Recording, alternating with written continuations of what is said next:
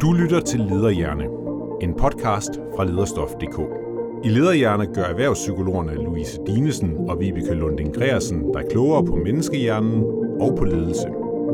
Tag med dem ind i hjerneforskningens verden, men også ud i det konkrete psykologiske arbejde hos ledere og deres medarbejdere. Og forstå, hvordan du kan bruge viden om hjernen, dens design, funktion og behov i din ledelse. Velkommen til. Hej Louise. Hej Vibeke. Det er godt at se dig. I lige måde. Vi er klar til endnu en episode af Lederhjerne.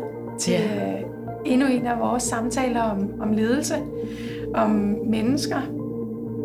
Og i dag der skal vi fortsætte, hvor vi slap sidst, i den forstand, at vi kigger ind i en form for magtmisbrug. Øh, vi kigger nærmere ind i MeToo-krænkelser, som jo er noget, der virkelig har sat gang i samtalerne blandt ledere og på arbejdspladser. De sidste måneder og år jo Ja, nu. men jo især det sidste år, ja. Halvandet, ikke? Øh, på godt og ondt.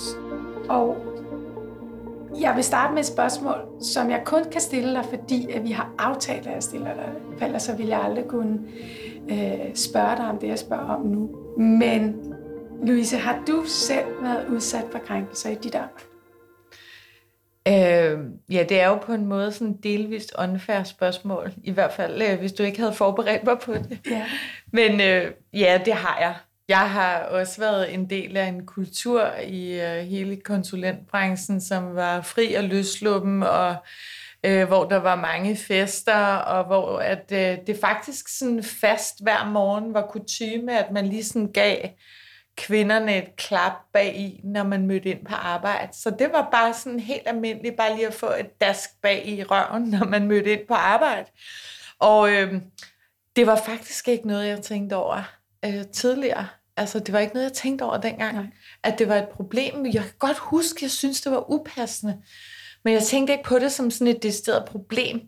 Men senere hen fik øh, jeg talt med nogle af de kollegaer om det, som, øh, altså, det var faktisk nogle mænd, som klaskede os bag i, og fik talt med dem om senere her i forbindelse med MeToo også, hvad det var, vi egentlig rendte rundt og lavede dengang, og hvordan det der med bare at klappe os bag i, hvordan det blev til, og hvordan også vi oplevede det sådan på begge sider af kønnet, kan man sige. Ikke? Så, øh, så det er bare et eksempel. Ja, og det er jo i virkeligheden, men det er også, det, der er også en vigtig pointe i det, du beskriver der, fordi der er noget særligt omkring det her med, hvordan vi forstår ting, vi oplevede tidligere i et andet lys nu, hvor debatten om krænkelser, øh, krænkende handlinger er blevet mere åben. Og jeg tror, det måske er et af de sværeste emner, øh, vi har haft oppe her i Lederjern. Det her det er noget, der kan bringe både stærke holdninger og stærke følelser op i folk, så øh, vi skal være rolige i dag, Louise, nu når vi skal tale om krænkelser, øh, så vi også får nuancerne med.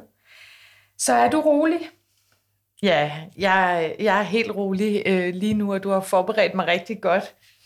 Det, jeg oplever lige nu derude på arbejdspladserne, som vi møder, Vibeke, det er det her med at øh, afhjælpe sager, konkrete sager, hensigtsmæssigt, at det er kommet mere i fokus. Også at, øh, at der er et øget fokus på forebyggelse. Ja. Og noget af det, øh, som vi også oplever, tænker jeg, at vi begge to oplever, for det har vi talt om, det er, at, at, at ledere, øh, virksomheder og organisationer, de famler i blinde. Der er mange, øh, som faktisk ikke rigtig ved, hvad de skal gøre, hvordan de skal arbejde med det her. Men Louise, før vi sådan begynder at kigge ind i noget af det, så tænker jeg, at det kan være en god idé at tale om, hvad er en krænkelse egentlig? Øh, kunne du ikke prøve at definere for os, øh, hvad er en krænkelse? Jo, fordi det der med, hvad er en krænkelse, skal jo ikke bare være noget, vi mærker i maven. Vi er jo nødt til fagligt også at læne os op af noget, når vi beskæftiger os med det her felt. Og der har vi arbejdsmiljøloven. Så hvis vi kigger ind i arbejdsmiljøloven, så har vi en definition, der lyder sådan her. Ved krænkende handlinger forstås, at en eller flere personer i virksomheden groft eller flere gange udsætter en eller flere andre for mobning, seksuel chikane eller anden nedværdigende adfærd i arbejdet. Og adfærden skal opfattes som nedværdigende af den eller de udsatte. Så her ser vi altså, at krænkelser ikke bare handler om seksuel chikane eller uønsket seksuel opmærksomhed, men det er en samlet betegnelse både for mobning, mm. for seksuel chikane og anden nedværdigende adfærd, også at det er noget, der skal opfattes som nedværdigende. Ja. Så der er to vigtige pointer i. Der er både det her med, at krænkende handlinger, krænkelser er meget mere end MeToo, som er vigtigt. Så er der også denne her med, at det, at det handler om, hvordan den enkelte opfatter det øhm, som også er komplekst felt. Det kan vi lige vende tilbage til. Men hvis vi nu skal, skal kigge lidt mere ind i det, hvordan så Hvordan ser den adfærd så ud i praksis? Hvordan kan man undersøge, om der er problemer på arbejdspladsen, øh, hvis man for eksempel øh, har fået nogle henvendelser, eller er i tvivl og har brug for at kigge nærmere ind i Hvad er det, vi skal kigge efter? Jamen noget af det, vi skal kigge efter, hvis vi bare tager mobning og det, vi forbinder med eksklusion, altså mobning er en eksklusionsproblematik, så er det sådan noget som øh, sårende bemærkninger, kunne det være. Det kunne være bagtagelse, eller at man som øh, medarbejder eller leder bliver udelukket fra et socialt eller fagligt fællesskab. Det kan være fjendtlighed som svar på tiltale, altså man mm. bliver mødt med fjendtlighed. Det kan være en nedvurdering af ens arbejdsindsats, eller en meget grov kritik, der er ubegrundet. Øh, det kan også være en nedvurdering på grund af alder, køn, seksuel orientering, etnicitet eller religion kan det også være. Så der har vi altså at gøre med nogle eksklusionsmekanismer, hvor den enkelte bliver sat i en position, hvor vedkommende sådan systematisk eller groft føler sig øh, uden for øh, relationen eller fællesskabet. Det kan også være manglende inkluderende ja. handlinger. Det kan være, så jeg kan huske, at jeg talte med en på et tidspunkt, som fortalte, hvordan hver gang hun kom ind i rummet, så holdt alle op med at tale. Ja. Altså prøv bare at forestille sig, hvordan det er at blive udsat for det, som sådan et eksempel, eller systematisk at få tilbageholdt information, så, som gjorde det svært at udføre arbejdet. Øhm, og som ledere kan vi opleve en form for eksklusion, hvis en hel gruppe af medarbejdere ligesom vender sig ja. mod lederen. Så der er altså et magtforhold, som knytter sig til, at mange er samlet, og deraf kan udøve en særlig form for magt og eksklusion over for en leder for eksempel. Og det møder vi jo ledere, der oplever for tid til anden. Og det kan godt blive en, en problematik, som knytter sig til krænkelser. Så krænkelser handler ikke kun om seksuel chikane. Nej, så, så det er den vigtige pointe, det her med, at det ikke kun handler om seksuel chikane, og at det udspilles i mange forskellige relationer. Uh, tit så tænker vi, og især også når man taler om MeToo, at, at det er noget, der kommer fra ledere, altså oppefra og ned. Men det vi ved fra undersøgelser er jo, at langt de fleste krænkende handlinger faktisk finder sted imellem medarbejdere. Mm. Og vigtig, vigtig pointe, synes jeg også, denne her med, at ledere kan jo også blive udsat for systematiske krænkende handlinger fra medarbejderne øh, i nogle situationer, og det kan også have store omkostninger. Hvis vi så skulle prøve at zoome lidt ind på det her øh, med øh, MeToo, altså det vi kalder uønsket seksuel opmærksomhed eller seksuel chikane, hvordan ser den adfærd så ud? Hvordan kunne den så se ud øh, på arbejdspladsen? Jamen det kan jo også øh, gå for det helt grove øh, overfald eller en voldtægt, øh, som vi også har mødt til en festlig lejlighed, eller øh, til en julefrokost eller andet, til de her uønskede berøringer, som var det, jeg selv var udsat for, altså klaps bag i. Det kan være uønskede verbale opfordringer til sådan seksuel sammenkvem, eller sådan have nogle seksuelle undertoner i de sjofle vidtigheder, man deler ned i kantinen, jokes, kommentarer, uvedkommende forespørgseler om seksuelle emner, eller øh, emojis eller andet, som har, øh, eller visning af pornografisk materiale. Så det kan være mange forskellige ting, men det kan være verbalt, det kan være fysisk, øh, og det kan også være psykisk. Øh, og her ser vi altså igen, når vi taler om sex, uønsket seksuel opmærksomhed, at det er fuldstændig ligegyldigt, hvad intentionen er. Det er oplevelsen af det nedværdigende, det uværdige, en fjendtlig øh, stemning, eller hvis du gør det her for mig, øh, en eller anden, øh, et eller andet seksuelt, så sørger jeg for din karriere, eller så vil jeg hjælpe dig senere hen øh, i dit øh, arbejdsliv. Det kan også være sådan en noget for noget udveksling. Som og det, lige præcis det der med intentionen, det er jo det, der kan gøre det meget vanskeligt. Det, fordi det betyder jo i praksis, at du og jeg kunne blive udsat for det samme. Men jeg kunne opleve det krænkende, og du vil ikke opleve det krænkende. Og det har altså afgørende for, hvorvidt der er tale om en krænkelse eller ej. Fordi at i mit tilfælde vil det så være en krænkelse, fordi jeg oplever det krænkende og nedværdigende, men fordi du ikke oplever det på den måde. Og derfor, det... skal vi jo som ledere altid tage det meget alvorligt, hvis der kommer medarbejdere og siger til os, de oplever noget som ja. krænkende. Så skal vi altså spørge ind til, hvor groft oplever du det er? Hvor hyppigt sker det for dig? Og hvor længe har det varet? Det, der også er lidt interessant i det her, når du nævner de her forskellige øh, eksempler, øh, så noget af det, man kan være optaget af, det er jo det her med, hvorfor, hvorfor er der ikke nogen, der griber ind, hvis tonen er nedværdigende, hvis nogen bliver udsat for latterliggørelse, øh, hvis der er uønsket seksuel opmærksomhed, eller hvad det nu ikke? Og nogle gange så sker det jo også i masser af vidners øh, påhør. Og der har vi jo faktisk noget forskning, der kan fortælle os en lille smule om, hvorfor det er, vi ikke griber ind. Øhm, der er både det, der handler om, at vi kan få skabt en kultur, der legitimerer særlige former for adfærd, som vi i andre sammenhænge måske ikke ville finde acceptabel. Men så er der jo også et psykologisk fænomen, mm. som vi skal tale lidt om.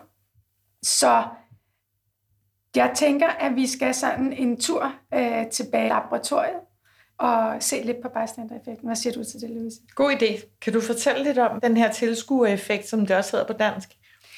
Ja, altså bystander-effekten er undersøgt igennem mange år og i forskellige forsøg. Det blev første gang dokumenteret af nogle socialpsykologer tilbage i 60'erne, faktisk i forbindelse med et, øh, et mor på en, øh, en ung kvinde, øh, hvor der havde været adskillige vidner, men ingen havde grebet ind, selvom hun havde råbt på hjælp. Så var der ikke nogen, der kom hende til undsætning, og hun endte jo altså med at blive slået ihjel. Øhm, og de her psykologer, de blev meget øh, præget af hændelsen og besluttede sig også for at undersøge øh, fænomenet. Og det, de fandt ud af igennem øh, forsøg, det var, at øh, når mange mennesker er til stede sammen, så øges reaktionstiden fra en ulykke opstår, øh, eller at nogen har brug for hjælp, til at nogen griber ind. Så jo flere, der er til stede sammen, jo længere reaktionstid får vi.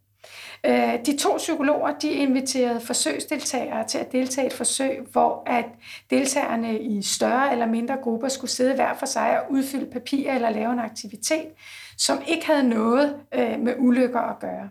Så de var altså rekrutteret som det, man kunne kalde naive og uvidende over for det, forsøget egentlig handlede om. Og det forsøget så handlede om, det var, hvor lang tid der ville gå, før de rejste sig og kom andre til undsætning hvis der opstår et problem, mens de sidder og er i gang med denne her øh, opgave. Så øh, forsøgslederne satte øh, øh, ulykker kunstigt op, og så undersøgte de deltagernes adfærd. Et af forsøgene øh, viste, at 75 procent af deltagerne greb ind for at hjælpe en kvinde i en kritisk situation, da de var alene med kvinden. Men kun 40 procent af deltagerne greb ind, da der var flere mennesker til stede. Og samtidig så blev reaktionstiden for at gribe ind markant forlænget afhængig af, hvor mange der var i lokalet. Det, som de konkluderer forskerne, er, at der opstår sådan en form for handlingslammelse, mm. når vi er flere til stede. Mm. Så det er bystander-effekten, sådan en kort forstand. Men jeg ved, at du har også har, øh, du har også kigget på nogle af de her socialpsykologiske forsøg, mm. som også kan være med til at fortælle, øh, hvilke forhold, der kan påvirke vores øh, tilbøjelighed til at gribe tilbøjelighed til at gribe ind. i problemsituationer. Ja. ja, det er rigtigt. Det her bystander tilskueffekten er en, er en stor del af det overhovedet at forstå hele MeToo-problematikken, altså vi ikke griber ind i problemsituationer. Og nu skal du, øh, vi kan høre lidt om et senere socialpsykologisk forsøg på Princeton University. Nu er vi i 1973. Og der øh, samlede nogle forskere en gruppe af teologistuderende, og så lod de dem læse lignelsen om den gode samaritaner. Og så blev de her teologistuderende bedt om at gå til en anden bygning et stykke derfra, hvor de så skulle lave en fremlæggelse om denne her historie. Og øh, på vejen mellem de to bygninger, der havde man placeret et offer. Mm-hmm. Et, et offer, som sad på en trappesten og var helt tydeligt til skadekommen, altså en problemsituation. Og når de her teologistuderende havde god tid, så hjalp hele 63 procent af dem, den her person til skadekommende, som sad. Og når de havde fået at vide, de teologistuderende, at de skulle skynde sig og komme afsted til den næste bygning, så faldt tallet øh, signifikant til 45 procent faktisk. Og når de så havde fået at vide, at de havde rigtig, rigtig, rigtig travlt, så faldt tallet helt ned til 10 procent af de her teologistuderende, som faktisk valgte at hjælpe. Ikke? Og nogle af dem trådte faktisk i bogstaveligste forstand ind over øh, den her til skadekommende for at komme forbi og komme videre. Det er jo så. helt vildt. Ikke? Det her det siger jo virkelig noget om, hvad der sker, når vi bliver presset. Altså, vi får vanskeligt ved at gribe ind. Vi får vanskeligt ved at øh, håndtere situationer, også selvom vi tydeligt kan se, at andre er i vanskeligheder. Og det er jo virkelig ikke svært at drage paralleller til vores øh, arbejdsliv, vores arbejdspladser, øh, hvor tempoet er højt, der er fokus på målstyring, på effekt, der kan være konkurrence, bonusser, status for fremmelse, alt sådan noget her, der er med til at sætte tempoet op. Og jo mere travlt vi har, jo sværere betingelser giver vi jo for at skabe sunde miljøer. Så det lederne vel skal være opmærksomme på her, mm. det er jo, øh, hvis vi har en arbejdsplads, hvor tempoet altid er højt, hvor der er meget øh, travlhed, jamen så øger vi risikoen for, at der også kan skabe, opstå problemer i arbejdsmiljøet. Hvis vi har øh, arbejdspladser, hvor at der er meget konkurrence og status, mm. jamen så øger vi også risikoen for nogle af de her usunde magt øh, dynamikker og hierarkier, som der øh, ja. kan opstå mm. øh, her. Og øh, noget af det, vi igen som leder skal være opmærksom på, det er jo, at når tempoet er højt, når der er meget øh, travlt, jamen så får vi faktisk mindre adgang til det, vi kunne kalde den nye hjerne, altså den særlige menneskelige del af hjernen. Det bliver den gamle, de mere primitive øh, dele af hjernen, som vi handler på, både som ledere og som medarbejdere. Ikke? Og fart og fremdrift, det sænker jo i virkeligheden vores omsorg for hinanden. Det sænker øh, vores øh, compassion-niveau. Øh, så helt generelt, øh, hvis vi kigger på den her forskning, så det lederne skal være opmærksom på, det er, at vi kan ikke forlige os på, at fordi at der, er, at der er mange til stede, at folk så griber ind, og at hvis vi har øh, en arbejdsplads, hvor tempoet er højt, øh, hvor at øh, der måske også er meget intern konkurrence, jamen så risikerer vi, så øger vi også risikoen for, øh, at der kan opstå øh, et arbejdsmiljø, hvor der kan finde krænkende handlinger sted. Øh, så, men nu vi ved det her, Louise, kunne vi så ikke øh, prøve, øh, kunne du måske sige noget mere om, hvorfor problemet med krænkelser overhovedet opstår? Øh, og så kan vi bagefter tale en lille smule om, hvad vi kan gøre for at afhjælpe og forebygge. Mm. Så hvis vi nu skulle øh, prøve at tage ud på arbejdspladserne øh, igen. Jo, altså øh, vi ved jo, og det ved vi jo også fra forskning, vi kan jo sagtens hoppe ud i praksis, men vi ved jo øh, fra forskning, at, øh, at de her høj forekomst af krænkelser handler sådan set ikke om onde mennesker, det handler om onde mønstre i kulturen, som er blevet til vane. Øhm, og det, det sker typisk i organisationer, og dem møder vi jo, hvor der er en manglende normsætning, øh, Øh, hvor der er en manglende kommunikation af, hvilke regler der gælder. Altså, der er en uklar kontekst, og derfor stiger de her bystander-effekter også, fordi man ved ikke, hvad der gælder i situationen. Der er ikke nogen, der har sagt det. Og når der så opstår problemer, så er der også en manglende problemløsning øh, og øh, et manglende konfliktansvar. For eksempel, fordi vi har for travlt. Altså, som du siger. Øh, kulturen begynder at skride, og der er en uhensigtsmæssig form for underkastelse. Og det er altså misforstået her, at det skulle handle om, og det gør det selvfølgelig nogle gange, at der er tale om afvigere, altså egentlige mennesker, som er i deres personlighed afvigere rigtig, rigtig ofte er det sådan, at det er kulturen, der er skrevet, ligesom i et voldeligt ægteskab, at lige så stille begynder tingene at skride. Man starter med, du ved, en, en nedsættende bemærkning, og efterhånden går man over til, at det bliver mere og mere voldsomt og mere og mere krænkende, øh, og de her bystander-effekter er enormt høje, også fordi der er autoriteter til stede på en arbejdsplads, som man regner med griber ind Ja, så og hvis lederne ikke griber ind, og når der sker noget, så vil tilbøjeligheden til, at medarbejderne griber ja. ind selv blive mindre, endnu mindre. Endnu mindre. Det er klart, de rollemodeller. Så, øh, så, så der kan vi altså tale om, hvad er det, der gør sig gældende på arbejdspladser, hvor forekomsten af krænkelser kan være høj. Øh, og vi kan også tale videre om, hvordan vi kan altså, så skabe en kultur, hvor der ikke er krænkelser. Mm. Øh, og øh, det her, der handler det altså om, at man som leder laver en tydelig normsætning. Det vil sige, når man starter møder, når man starter nye projekter, når man øh, ansætter nye medarbejdere, så laver man det, man, vi kalder en normsætning. Hvad er det for regler, der gælder her? I vores samarbejde for eksempel kunne man sige, forventer jeg, at vi opføre os, bap, bap, bap, det man nu forventer. Jeg griber ind, hvis ikke I behandler hinanden respektfuldt. Øh, hvis I oplever problemer i arbejdsmiljøet, kan I kontakte bap, bap, bap, sådan og sådan. Øh, så der er altså en tydelig normsætning af, hvad det er, der gælder. Også hvis man skal til fest sammen, eller man skal ud i byen, eller man pludselig står på et projekt ude på en mark, fordi man er i film- og scenekunstbranchen for eksempel.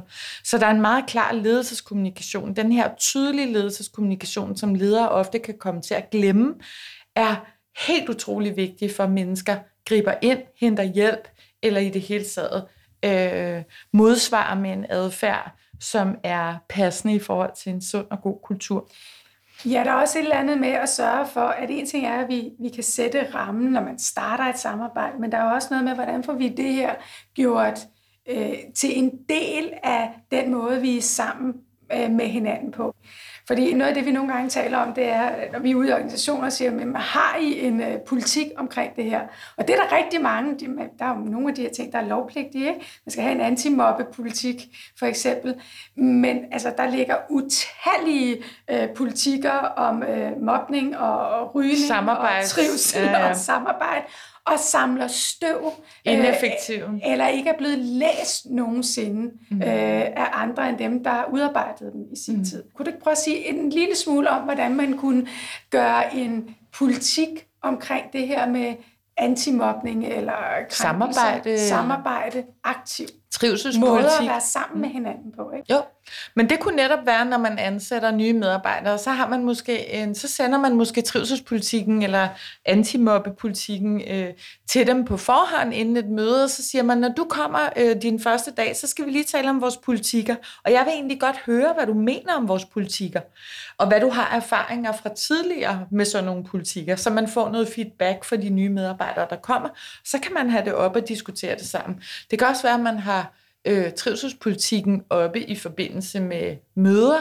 Det kan være, at man rammesætter ud fra trivselspolitikken, når man starter nye projekter, laver sammenlægninger af afdelinger, altså forskellige typer af kontaktflader, man har med medarbejderne, så tager man det op helt udramatisk, stille og roligt, og beder om noget feedback på trivselspolitikken. Inde i øh, forsvaret, hvor jeg arbejder lige nu, der har man trivselspolitikken op i ledergruppen for at diskutere, nu blev den lavet for nogle år siden, hvor god synes vi egentlig trivselspolitikken er der, hvor vi står i dag. Topledelsen får så mellemledernes feedback på, hvor god de synes, at øh, trivselspolitikken er så det er et eksempel på at få gjort øh, politikerne aktive. Det pointen er i hvert fald det her med at være opmærksom på, at vi skaber ikke forandring ved at skrive noget ned på papir og lægge det op på drevet eller ned i en skuffe.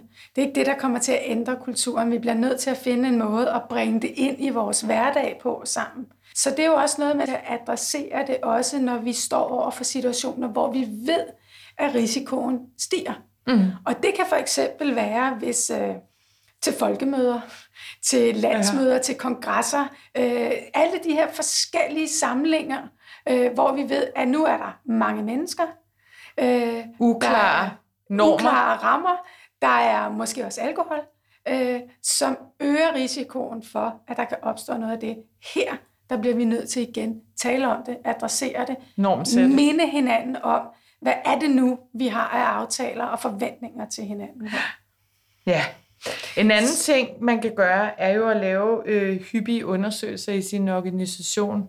Og der skal man altså ikke bare spørge til, har du været udsat for seksuel chikane?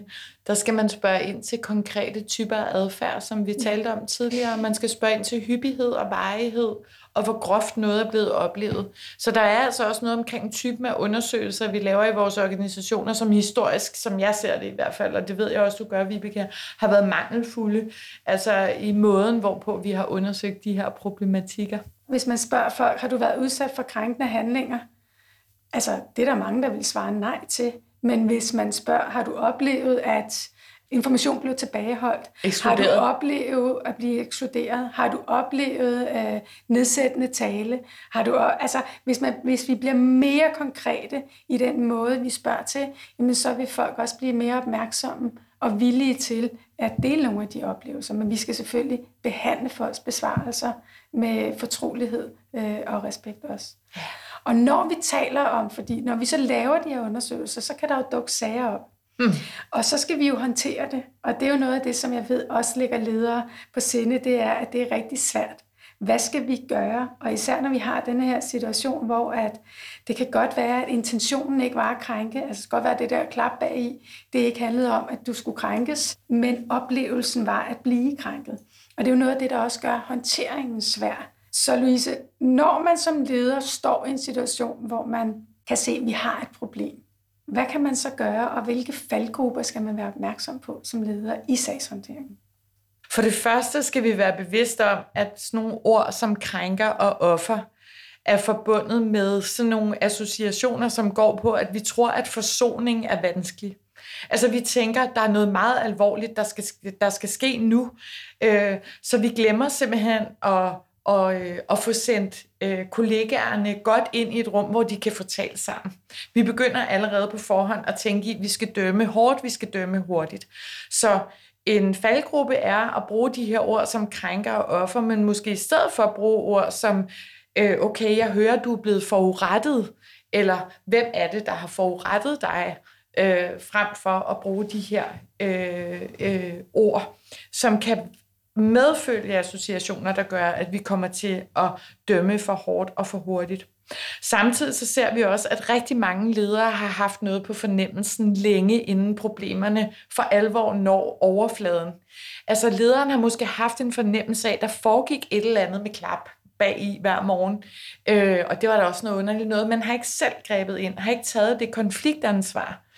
Så et, et budskab til ledere er ikke at udskyde det, man som leder fornemmer i kulturen, som er afvigende. Hvis man har på fornemmelsen, der er noget, der er mærkeligt, så er det ofte sådan, at der er noget om snakken. Så det handler altså om som leder at ture, tage et konfliktansvar og gå ind og stille spørgsmål til det, man synes er mærkeligt, og gøre det tidligt og i tide. Og så altså bevare roen og komme på banen øh, helt stille og roligt, udramatisk gribe ind over for det, man ser. Mm. Altså, vi jo kun opfordrer til, at man som leder i sådan en situation søger sparring, søger rådgivning øh, og vejledning, fordi det, der jo nogle gange sker, det er jo, at man som leder selvfølgelig også kan blive øh, overvældet, øh, og man kan øh, blive følelsesmæssigt påvirket. Man kan også komme til at tage parti øh, og handle for hurtigt øh, sanktionere for hurtigt, før man har fået undersøgt sagen ordentligt. Og der er det jo rigtig vigtigt at understrege, at vi skal altid sørge for at få oplyst sagen grundigt, og vi skal sørge for, at det er en fair og værdig proces for alle, der er involveret i processen. Så det her med at ture som leder sige til en, til en der henvender sig, vi jeg lytter til det, du siger, vi tager det super alvorligt, vi skal kigge på det, men simpelthen sørge for at øh, få kommunikeret, at sagen skal undersøges. Og den skal undersøges på en færre måde. Øh, og øh, det, det er noget af det, ledere glemmer. Ja. Øh, de glemmer også det her med at skabe tryghed i processen for de involverede parter, altså at få kommunikeret til parterne, hvornår og hvad de gør i processen og hvad der ligesom bliver kommunikeret ud til omverdenen, og hvad der ikke bliver kommunikeret ud. Så som leder handler det altså om at metakommunikere hele tiden undervejs med parterne, hvad enten det er dem, der er kommet til eller har forurettet, eller det er dem, der oplever sig øh, forurettet eller ligefrem krænket. Og jeg tænker, det er bare rigtig vigtigt, fordi det, der også sker, især fordi der er så meget fokus på det her felt med MeToo, det er jo, at et, man famler lidt i blinde, man er lidt usikker på, hvad man skal gøre som leder. Man ved måske ikke særlig meget om feltet, og samtidig så er der et enormt pres fra omverdenen om, at vi skal handle, og vi skal handle hurtigt. Så nogle gange så kommer vi til i handlekraftens hellige navn øh, at få handlet på en måde, der skaber nye ofre. Præcis. Og det, og det er jo ikke værdigt, og det er heller ikke en etisk måde at gå til de her udfordringer på. Så, så det, skal vi, det skal vi øh, være opmærksomme på. Sørge for at handle, men så hellere lige give sig selv mulighed for at tænke, og, tænke sig om, så vi ikke bare handler for at handle, og ikke ved, om det er det rigtige, Jeg siger tit ikke? til ledere, er præcis, at de skal, i de her sager skal de beherske deres handletrang.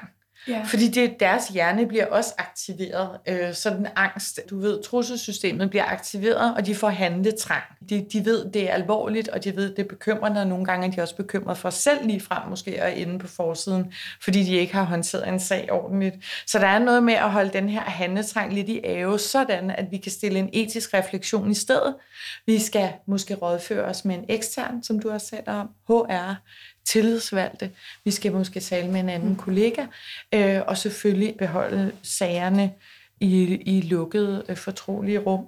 En enkel måde i virkeligheden at være opmærksom på etikken, det er, tænk hele tiden tre skridt frem. Hvis mm. du gør det her, så prøv lige at tænke tre skridt frem. Hvad sker der så? Og når du så er kommet frem, er det så stadig det etisk rigtige at gøre? Har du så stadig sikret værdighed for alle i processen her?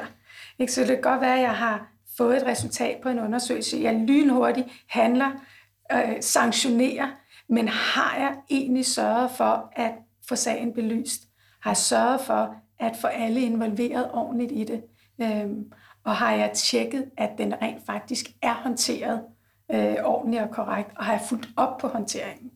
Nogle gange så kan vi også tro, at jeg taler med mange ledere, som siger, at vi har haft et problem med det her, og det er håndteret. Ja, det er løst. Det har vi løst. Ja. Og så kan man være lidt nysgerrig på, om hvordan og hvad har I gjort, og så har de også gjort noget. Og indimellem så spørger, øh, har I tjekket med den, der føler sig krænket? Hvordan synes det går nu? han eller hun mm. også, at sagen er løst? Eller synes du, du har håndteret den, fordi du har haft en samtale med en medarbejder, men glemt at komme hele vejen rundt? Ja, det er interessant. Men der er altså noget, der er vigtigt at slutte af med, og det er at huske at sige, at nogle gange skal man jo sanktionere. Ja. Ikke? Øh, man skal gribe ind, og man skal tage ansvar, når der er tale om noget, som er øh, direkte i strid med værdier, i strid med øh, principper, i strid med arbejdsmiljøloven, eller øh, står helt i kontrast til, hvad man vil stå inden for som organisation. Og der skal man huske på, at sanktioner kan se ud på forskellige måder. Det kan jo være alt fra at sige, at du skal indgå i en mailing, til man får en påtale, til man får en skriftlig advarsel, til man bliver flyttet afdeling, eller at man øh, bliver bortvist på stedet, eller øh, bliver opsagt øh, stille og roligt. Den etiske refleksion består også i at finde en passende, tilsvarende form for øh, modsvar til det, der måtte være sket, og også, at man ikke lader medarbejdere diktere, hvad der skal være sanktionen, det ser vi jo også, men at man som ledelse beslutter på baggrund af undersøgelser, på baggrund af en færre proces og vurdering, og stadigvæk ud fra de principper, retningslinjer og lovgivning, som man har. Og Så. det, der, det, der er vigtigt i den forbindelse er også, og det er nemlig det, det almindelige misforståede opfattelse af, hvad vil det sige at have nul tolerance.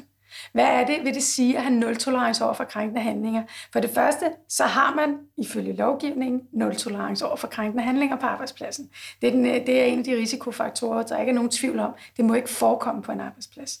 Men nul tolerance er jo ikke det samme som at fyre folk. Nul tolerance kan jo være rigtig mange ting. Det handler om, at vi undersøger, at vi griber ind, når der opstår situationer, og så kan sanktionerne jo se ud på mange forskellige måder. Louise, vi skal til at øh, slutte af nu, øhm, så hvis øh, vi sådan lige skulle opsummere, så tænker jeg, at noget af det, vi kan sige, det er jo, at krænkelser, og det er vigtigt at slå fast, det handler i udgangspunktet meget, meget sjældent om onde mennesker, men om onde mønstre i øh, den måde, vi er sammen med hinanden på i vores kultur, som går hen øh, og bliver en vane at definitionen af krænkelser ligger, at det er noget uønsket, det er noget, man oplever, og intentionen er ikke det afgørende i sig selv. Øh, men det, vi skal undersøge, det er jo øh, grovheden, det er varigheden, det er hyppigheden og øh, muligheden for den enkelte at sige fra, gribe ind over for krænkelser. Det her magtrelationen kommer ind igen. Krænkelser er meget mere end uønsket seksuel opmærksomhed eller seksuel chikane. Øh, og det, der er vigtigt, at vi gør som ledere, det er jo, at vi får formuleret en klar normsætning for den adfærd, vi ønsker. At vi gør vores politikker aktive, så vi bliver ved med at rammesætte og normsætte og minde os selv og hinanden om, øh, hvordan vi ønsker at være sammen.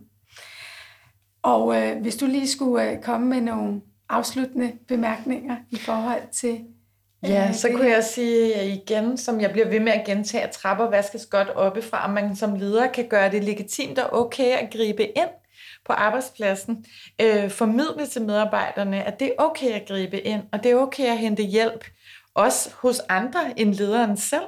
Det er okay at gå til HR, det er okay at gå til en tillidsvalgt eller en kollega, og det er okay at følge op senere, hvis man ikke oplever, at man kan gribe ind i situationen. Hvis man gør det klart, og selv øh, gå forrest i den sammenhæng, så vil øh, de ansatte og medarbejderne ofte gøre det samme.